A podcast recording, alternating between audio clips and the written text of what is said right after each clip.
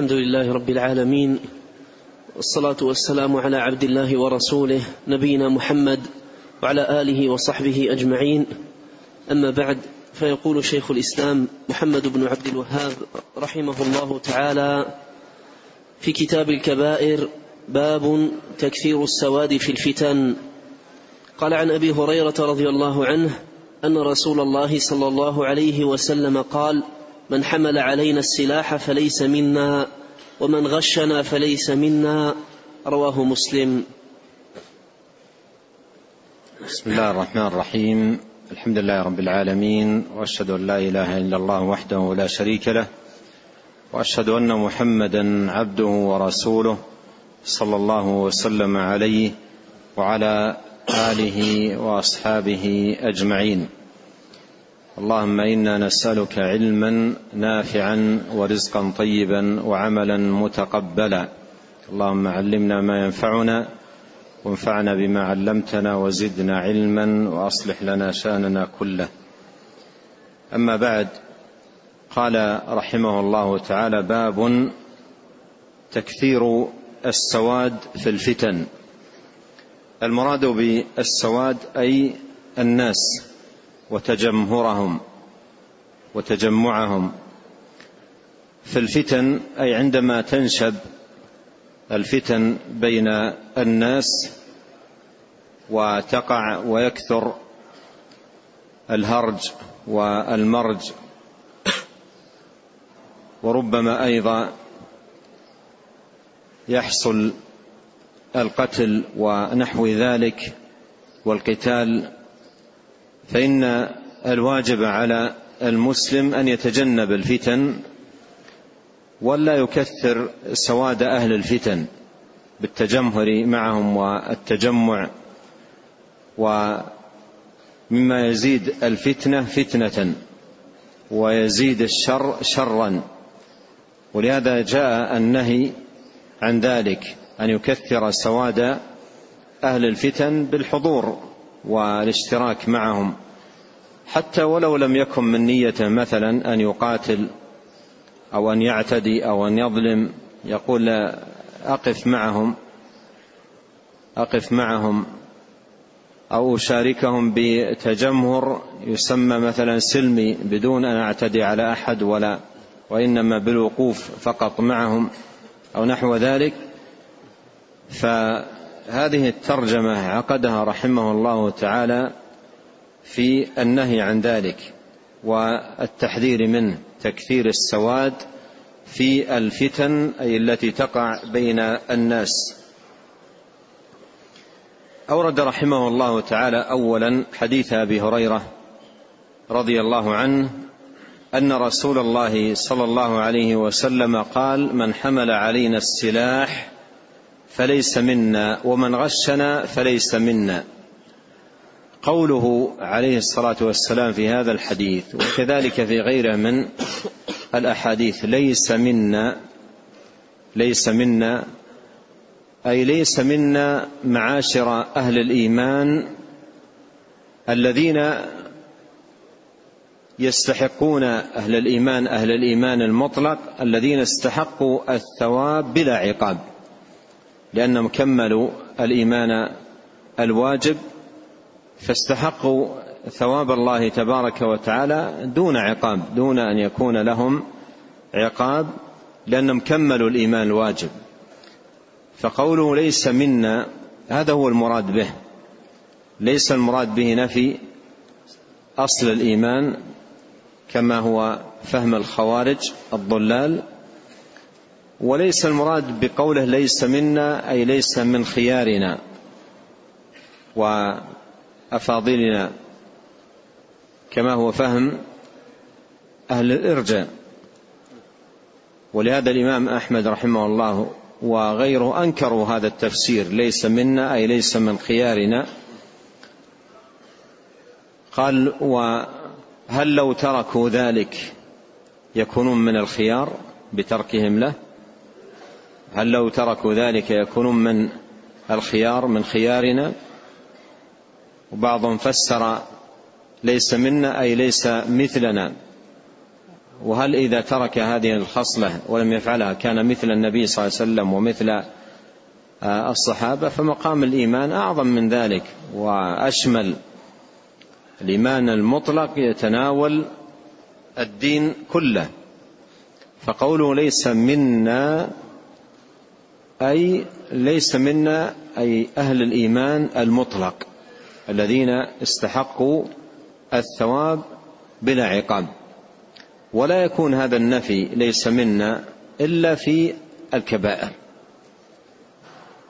لا يكون إلا فيما هو كبير أو كبيرة من الكبائر مثل لا يؤمن مثل قوله في الأحاديث لا يؤمن من فعل كذا. أو لا يؤمن من لم يفعل كذا. هذا لا يكون إلا في فعل محرم أو ترك واجب. نفي الإيمان لا يكون إلا في فعل محرم أو ترك واجب. الشاهد أن قوله ليس منا هذا يدل على أن هذا الأمر الذي قيل في شأنه ذلك يعد الوقوع فيه والفعل له من الكبائر. قال من حمل علينا السلاح. من حمل علينا السلاح. ومعنى حمله أي أشهره ورفع السلاح علينا أي معاشر المؤمنين والمسلمين. فرفع السلاح رفع السلاح على أهل الإسلام على المسلمين. هذا من جهة وهذا وجه إرادة في هذه الترجمة فيه تكثير لسواد أهل الباطل الذين يريدون مثل هذه الأعمال أعمال الإفساد والعدوان والظلم وإشهار السيف على أهل الإيمان. هذا من الأمور التي يريدها أهل الباطل. فمن هذه الجهة فيه تكثير لسوادهم. فيه معونة لهم في تحقيق لأهدافهم ومقاصدهم. ولهذا أورده رحمه الله تعالى تحت هذه الترجمة باب تكثير السواد في الفتن. قال من حمل علينا السلاح. وفرق بين حمل السلاح على المسلمين وحمل السلاح للمسلمين. حمل السلاح للمسلمين. حمله لهم في في مقاتلتهم للأعداء معاونة لهم على قتال الأعداء والكفار أما حمل السلاح على المسلمين حمل السلاح على المسلمين فهو أن يشهر السلاح وأن يرفعه على أهل الإسلام. فهذا فيه من المعاونة وفيه من الأذى والشر على المسلمين ما يكون نوعا من التكثير لسواد أهل الباطل بهذه المعاونة التي يقدمها لهم من أشهر السيف ورفعه على المسلمين. نعم. قال رحمه الله تعالى وفي البخاري عن محمد بن عبد الرحمن أبي الأسود قال قطع على أهل المدينة بعث فاكتتبت فيه فلقيت عكرمة فأخبرته فنهاني أشد النهي وقال أخبرني عبد الله بن عباس أن أناسا من المسلمين كانوا مع المشركين يكثرون سواد المشركين على رسول الله صلى الله عليه وسلم فيأتي السهم يرمى به فيصيب أحدهم فيقتله أو يضرب فيقتل فأنزل الله إن الذين توفاهم الملائكة ظالمي أنفسهم الآية. وقوله صلى الله عليه وسلم ولكن من رضي وتابع. قال رحمه الله تعالى وفي البخاري عن محمد بن عبد الرحمن أبي الأسود قال قطع على أهل المدينة بعث فاكتتبت فيه. قطع على أهل المدينة أي فرض فرض عليهم وألزموا بذلك. وبعث أي جيش ألزم أهل المدينة وهذا كان في خلافة عبد الله بن الزبير ألزموا بأن أن يهيأ أن يهيأ جيش يخرج المدينة لقتال أهل الشام لقتال أهل الشام في أيام وخلافة عبد الله بن الزبير. وقوله قطع أي فرض قطع على أهل المدينة أي فرض عليهم ذلك وألزموا بذلك. وقوله بعث أي جيش يبعث ويرسل من المدينة تجاه الشام. فاكتتبت فيه أي قيدت نفسي مع هذا البعث سجلت اسمي معهم مشاركا في هذا البعث البعث الذي يخرج من المدينة في هذا الجيش. قيدت اسمي إلى حين الخروج بحيث أنني أخرج معهم. فلقيت عكرمة. فلقيت عكرمة. فأخبرته. فلقيت عكرمة. فأخبرته. وعكرمة من أئمة المسلمين وعلمائهم. ومن الخير للمرء. من الخير للمرء. في مثل هذه القضايا العظيمة الكبيرة وغيرها من القضايا أن يرجع إلى أهل العلم. من باب الاستشارة والاستنصاح. يقول أنا سجلت اسمي في كذا أقدمت على كذا عندي نية أن أذهب للمكان الفلاني للقتال أو للمشاركة في كذا وكذا. ما الذي تنصحني؟ ما الذي ترى في هذا الأمر؟ قال فلقيت عكرمة فأخبرته. أخبرته بأنني اكتتبت في مع هؤلاء سجلت اسمي وقيدته مع هؤلاء. فأخبرته فنهاني أشد النهي. فنهاني أشد النهي. أي أن عكرمة رحمه الله تعالى حذر من الخروج مع هذا الجيش تحذيرا شديدا لأن هذا الجيش الذي سيقع فيه اقتتال بين مسلمين ومسلمين. دماء مسلمين تراق هنا ودماء مسلمين تراق أيضا في الجهة الأخرى. ودماء المسلمين أمرها ليس بالهين. أمرها ليس بالهين. ولو دم مسلم واحد فكيف بدماء كثيرة تراق وتزهق؟ قال فنهاني أشد النهي وقال أخبرني عبد الله بن عباس أن أناسا من المسلمين كانوا مع المشركين يكثرون سواد المشركين يكثرون سواد المشركين. أي أن وجود الإنسان وجود الإنسان هذا المراد من الموضوع والمقصد من إرادة هذا الخبر أن وجود الإنسان مع أهل الفتنة حتى ولو كان ليس بغرض القتال وإراقة الدماء والشغب والفوضى وإنما يقف معهم فوجوده معهم بحد ذاته يعد تكثيرا لسوادهم ومعاونة لهم في الفتنة. وأهل الفتنة يزداد فيهم الشر عندما يرون أعدادهم كثرت وزادت. عندما يرى عدده كثر وزاد حتى لو كان بعض أو كثير من الذين وجدوا إنما تجمهروا هكذا وتجمعوا لا للغرض الذي يقصده هؤلاء من قتال أو شغب أو حمل للسيف أو نحو ذلك. على أنه أحيانا تكون تجمعات وتجمهرات لا يقصد فيها القتال لكن سرعان ما ينشب لأن مثل هذا التجمع والتجمهر يأتي من يشعل فيه فتيل ونار الفتنة ثم تراق الدماء ثم تراق الدماء. أحيانا يأتي عدو للطرفين فيدخل مجموعة منهم في في طرف هؤلاء ومجموعة في طرف هؤلاء ويلقون الحجارة أو يلقون كأن الطرفين هم من بدأ به ثم يقع القتال. ثم يقع القتال. فوجود الإنسان في الفتنة بحضوره ومشاركته حتى ولو لم يقصد هذا أمر منهي عنه. هذا أمر منهي عنه. لا يقول الإنسان والله أنا كانت نيتي طيبة ومجرد فقط الوقوف من أجل المصلحة الفلانية وهذا هذه نيتي. ما كان عندي نية أن أنت بهذا كثرت سوادم حتى وإن كانت نيتك طيبة. ونية الإنسان بينه وبين بين ربه سبحانه وتعالى لكن العمل هذا الذي هو تكثير السواد هذا عمل منهي عنه. والإنسان ينبغي أن يحسب للأمور حسابا خاصة في باب الفتن. لأن الفتن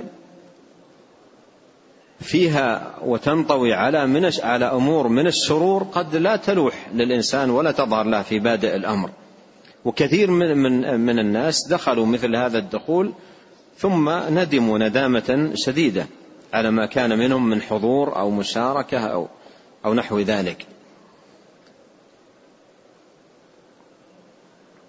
وأحد السلف لا أتذكر الآن من هو شارك في في في فتنة لكنه لم يقاتل. لم يقاتل. ولم يرفع سيفا. فلقيه أحد الناصحين بعد ذلك فقال أنا ما رفعت سيف ولا ولا شاركت. قال كيف يكون أمرك يوم القيامة إذا وقفت بين يدي الله وجاء أناس وقالوا يا رب نحن لم نشارك إلا لكوننا رأينا العالم الفلاني أو الشيخ الفلاني واقفا مع هؤلاء فتبعناه في ذلك. كم من الناس رأوك تمشي وتبعوك في ذلك. هذا كلاما هو معنى ما نقل عن بعض السلف في هذا الباب. فأحيانا المشاركة وإن لم يقصد قتالا لم يقصد إراقة للدماء لم يقصد شغبا وعدوانا يترتب عليه من الشر والفساد ما لم يحسب له المرء حسابا. ولهذا ينهى عن تكثير السواد ينهى عن تكثير السواد في الفتن. قال قال أن أناسا قال أخبرني عبد الله بن عباس أن أناسا من المسلمين كانوا مع المشركين. يكثرون سواد المشركين. يكثرون سواد المشركين. هؤلاء النفر من المسلمين هم أهل الإسلام لكن وليس لهم غرض في انتصار المشركين على الكفار لكن قد يكون معهم مجاملة خوفا على مصالحه. التي عندهم خوفا على بيته على أملاكه على أموره في فيقف معهم. وقوفا لا ليس من نيته أن يقاتل ولا وليس من نيته أن يعتدي وإنما غرضه من ذلك الإبقاء مثلا على مصالحه التي عندهم. ويخشى أن يؤذوه أو مثلا يؤذوا أولاده أو يأخذوا أملاكه أو نحو ذلك فيقف معهم. فيقف معهم وإن لم يكن له غرض في القتال. فهذا نوع من التكثير لسواد هؤلاء. مع أنه لم يكن له غرض في القتال لكن عد بهذا العمل ظالما. قال أن أناسا من المسلمين كانوا مع المشركين يكثرون سواد المشركين على رسول الله صلى الله عليه وسلم. أي إذا خرج جيش من جيوش المشركين لمقاتلة النبي صلى الله عليه وسلم يخرجون معهم يخرجون معهم حتى لا يقول عنهم آه، آه، آه، حتى لا يقول عنهم المشركون أمرا أو قولا يقتضي فيما بعد تصفيتهم في في في في, البلد أو أخذ أملاكهم أو الاعتداء مثلا على حرمهم أو نحو ذلك. فكانوا يكثرون بذلك سواد المشركين. قال يأتي السهم يرمى به فيصيب أحدهم فيقتله. لما يكون واقف مع هؤلاء يرمى بالسهم فيصيبه فيقتله أو يضرب أي بالسيف فيقتل. ويكون قتله يوم قتل وهو في صف المشركين. قتله يوم قتل وهو في صف المشركين معهم قادما معهم وهؤلاء يقدموا لقتال أهل الإسلام. وجوده في صف المشركين هو عدد من الآخرين هذا فيه تكثير للسواد وكثرة السواد لها أثرها في القتال. لها أثرها في القتال لأن الكثرة تخيف وترعب. فإذا كان هو وآخرين كثروا سواد المشركين هذا فيه معاونة لهم. حتى وإن لم يكن له قصد وغرض في القتال نفسه. قال فأنزل الله تبارك وتعالى قوله إن الذين توفاهم الملائكة ظالمي أنفسهم أي أن هؤلاء ظلموا أنفسهم هذا المجيء وهذا التكثير للسواد للمشركين. قالوا فيما كنتم؟ أي الملائكة التي بعثها الله وأرسلها لقبض أرواح هؤلاء تسألهم على سبيل التقريع والتوبيخ لهم قالوا فيما كنتم؟ أي ما هذا العمل؟ ما هذا الأمر الذي صنعتموه؟ قمتم به؟ وترتب عليه أن أن قتل هؤلاء في في هذا الموضع وفي هذا المكان فيما كنتم؟ وما الذي حملكم على ذلك؟ قالوا كنا مستضعفين في الأرض. قالوا كنا مستضعفين في الأرض. أي الذي كنا فيه والأمر والوضع الذي كنا فيه أن مستضعفين في الأرض. ولم يكونوا صادقين في ذلك. لأن الله عز وجل استثنى بعد قليل من هم المستضعفين حقا. أما الرجل القوي والقادر على الهجرة ويبقى بين المشركين أين الاستضعاف؟ أين كون مستضعفا؟ قالوا كنا مستضعفين في الأرض. قال قالوا ألم تكن أرض الله واسعة؟ قالوا ألم تكن أرض الله واسعة فتهاجروا فيها؟ ما الذي أبقاكم معهم؟ لو كان الإنسان كبير السن أو امرأة ضعيفة أو ولدا طفلا يكون مستضعف. أما الرجل القوي القادر ويبقى معهم مكثرا لسوادهم ويقول أنا كنت مستضعفا هذا ليس بصحيح. قالوا كنا مستضعفين في الأرض. قالوا أي الملائكة؟ ألم تكن أرض الله واسعة فتهاجر فيها؟ ثم ذكر مصير هؤلاء. فأولئك مأواهم جهنم وساءت مصيرا. فأولئك مأواهم جهنم وساءت مصيرا. وهذه العقوبة التي ذكرها الله سبحانه وتعالى في هؤلاء لأنهم بقوا مع المشركين ولم يهاجروا وبقوا مكثرين لسواد المشركين حتى أيضا إذا خرجوا القتال قتلوا خرجوا معهم ولو بغير نية القتال تكثيرا في وفي هذا تكثيرا لسواد المشركين. قال فأولئك مأواهم جهنم وساءت مصيرا. إلا المستضعفين. إلا المستضعفين. هؤلاء استثناهم الله. من هم؟ قال إلا المستضعفين من الرجال والنساء والولدان لا يستطيعون حيلة ولا يهتدون سبيلا. ما له قدرة وجسمه ضعيف ولا يستطيع مثلا أن يسافر أو امرأة ضعيفة أو أطفال صغار. هؤلاء معذورون. وفعلا ينطبق عليهم وصف الاستضعاف وأنه مستضعف. إلا المستضعفين من الرجال والنساء والولدان لا يستطيعون حيلة ولا يهتدون سبيلا فأولئك عسى الله أن يعفو عنهم. وكان الله عفوا غفورا. عسى الله أن يعفو عنهم وعسى في القرآن واجبة أي أن الله يعفو عنهم. لأنه مستضعف ما له قدرة ولا حيلة ولا يهتدي سبيلا كيف يهاجر وكيف يخرج هذا معذور. أما الرجل القوي القادر ويبقى مكثرا لسواده الباطل ويقول أنا مستضعف هذا ليس بصحيح. هذا ليس بصحيح. ثم إذا خرج من البلد بلد الكفار مهاجرا لا يخلو من حالتين. إما أن يصل إلى البلد الذي هاجر إليه ويكون بذلك سلامته وتحصيله لثواب الهجرة والسلامة من البقاء مع الكفار وتكثير سوادهم أو أن يموت في الطريق. وفي أي الحالتين هو سالم وغانم وأجره على الله سبحانه وتعالى. ولهذا قال في, في, في الآية التي بعدها ومن يهاجر في سبيل الله يجد في الأرض مراغما كثيرا وسعة ومن يخرج من بيته مهاجرا إلى الله ورسوله ثم يدركه الموت فقد وقع أجره على الله. فقد وقع أجره على الله. أي أنه على حالتين إما أن يخرج ويصل إلى البلد الذي هو مهاجر إليه البلد, الإسلامي ويكن معهم أو أنه يموت في الطريق. فإن مات في الطريق فأجره على الله سبحانه وتعالى ويكتب له ذلك.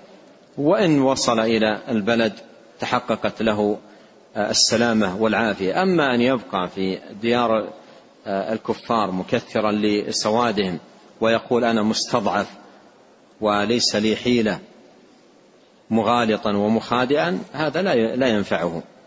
لا ينفعه عند الله سبحانه وتعالى. ولهذا تقدم قول الله عز وجل فأولئك مأواهم جهنم وساءت مصيرا. الشاهد من هذه الآية أن المسلم لا يجوز أن يكثر سواد أهل الباطل أن يكثر سواد أهل الباطل حتى ولو لم يكن له غرض في مقاصد هؤلاء من قتال أو مثلا إراقة دماء أو شغب أو نحو ذلك وإنما تكثيرا للسواد فقط فهذا ينهى عنه لما يترتب عليه من الشرور العظيمة. فالمؤمن يجب عليه أن يتجنب ذلك فلا يكون مكثرا لسواد أهل الباطل لا من أهل الفتن ولا من أهل البدع ولا من أهل المعاصي وكل تكثير للسواد في هذا الباب يكون بحسبه. تكثير سواد أهل البدع أو تكثير سواد أهل الفتن أو تكثير سواد أهل المعاصي كل ذلك يبوء فيه المرء من الإثم بحسب آه، من كثر سوادهم. وغرض عكرمة رحمه الله تعالى من إراده لما نقله عن ابن عباس في حال هؤلاء المشركين الذين هؤلاء الذين كانوا مع هؤلاء المسلمين الذين كانوا مع المشركين يكثرون سوادهم مع أنهم لا يريدون هؤلاء هؤلاء المسلمون لا يريدون بتكثير سواد المشركين المشاركة في القتال. لا يريدون المشاركة في القتال وليس لهم غرض في موافقتهم في مقاصدهم من آه، القضاء على الإسلام والإجهاز على المسلمين. هذه المعاني ما قامت في قلوب هؤلاء آه، المسلمين. فعكرمة كأنه بإراده لهذا الأثر يقول لأبي الأسود وأنت أيضا لا تكثر سواد هؤلاء وهذا الجيش وإن كنت لا تريد موافقتهم فيما أرادوه من قتال. حتى وإن كنت لا تريد موافقتهم في ما أرادوه من قتال لا تكثر سوادهم. مجرد وجودك معهم مشاركتك معهم هذه لا تجوز مثل ما أن هؤلاء وإن كان لم يكن لهم غرض في مشاركة المشركين في القتال إلا أن ذلك كان تكثيرا لسوادهم. ولهذا عبر ابن عباس بذلك قال يكثرون سواد المشركين. قال رحمه الله تعالى وقوله صلى الله عليه وسلم ولكن من رضي وتابع. هذا الحديث تقدم بتمامه عند المصنف رحمه الله تعالى في باب ذكر الرضا بالمعصية. في باب ذكر الرضا بالمعصية. قال وله أي لمسلم عن أم سلمة رضي الله عن عنها مرفوعا إنه يستعمل عليكم أمراء فتعرفون وتنكرون. فمن كره فقد برئ ومن أنكر فقد سلم. ولكن من رضي وتابع. قال رحمه الله أي من كره بقلبه وأنكر بقلبه. لكن من رضي وتابع من رضي وتابع جاء في بعض الروايات فأولئك هم الهالكون. أما الذي أنكر بقلبه وكره بقلبه فهذا سلم. أما من رضي وتابع أي تابع هؤلاء فإنه يكون هالكا و ويصيبه بذلك الهلاك لأنه كثر سوادهم بمتابعته لهم. الخبر الذي هو المتقدم الذي يرويه محمد بن عبد الرحمن بن الأسود ولقيه لعكرمة هذا أورده البخاري رحمه الله في صحيحه في باب من كره أن يكثر سواد الفتن والظلم. أورده البخاري في الصحيح في كتاب الفتن باب من كره أن يكثر سواد الفتن والظلم. والبخاري رحمه الله آه، أورده آه، وترجم له بهذه الترجمة مستشهدا به أنه لا يجوز تكثير سواد آه، أهل الفتن وأهل الظلم ولو لم يكن له غرض في مقاصد هؤلاء وإنما تكثير السواد فقط ينهى عنه. والكراهة المراد بها التحريم من كره المراد بالكراهة التحريم ليس كراهة التنزيه وإنما هذا أمر محرم لا يجوز. وفقه البخاري كما يقال في تراجمه رحمه الله تعالى. والإمام محمد عبد الوهاب رحمه الله يشارك في مثل هذا الفقه العظيم والاستنباطات العظيمة ويقال من أهل العلم والاطلاع أن في تراجم شيخ الإسلام محمد عبد الوهاب رحمه الله في كتبه شبه من نفس البخاري وغيره من الأئمة الأكابر وقد سلك طريقهم في دقة فهم للأحاديث ثم الترجمة آه، في في في في في الباب بخلاصة هي زبدة عظيمة وخلاصة دقيقة تستنبط مما ساقه وأورده رحمه الله تعالى آه، من أدلة في الباب. نعم. قال رحمه الله تعالى باب ذكر العقوق. وقول الله تعالى أن اشكر لي ولوالديك إلي المصير. نعم. قال عن ابن عمرو رضي الله عنهما أقبل رجل إلى النبي صلى الله عليه وسلم فقال أبايعك, أبايعك على الهجرة والجهاد أبتغي الأجر من الله. فقال هل من, هل من والديك أحد حي؟ قال نعم بل كلاهما. قال فتبتغي الأجر من الله تعالى؟ قال نعم. فقال فارجع إلى والديك فأحسن صحبتهما.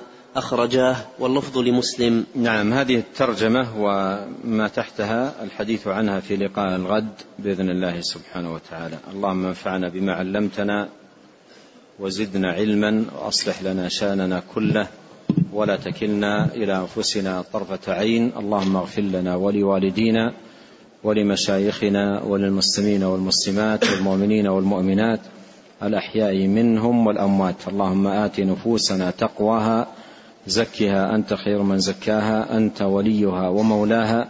اللهم إنا نسألك الهدى والتقى والعفة والغنى. اللهم أصلح لنا ديننا الذي هو عصمة أمرنا وأصلح لنا دنيانا التي فيها معاشنا وأصلح لنا آخرتنا التي فيها معادنا.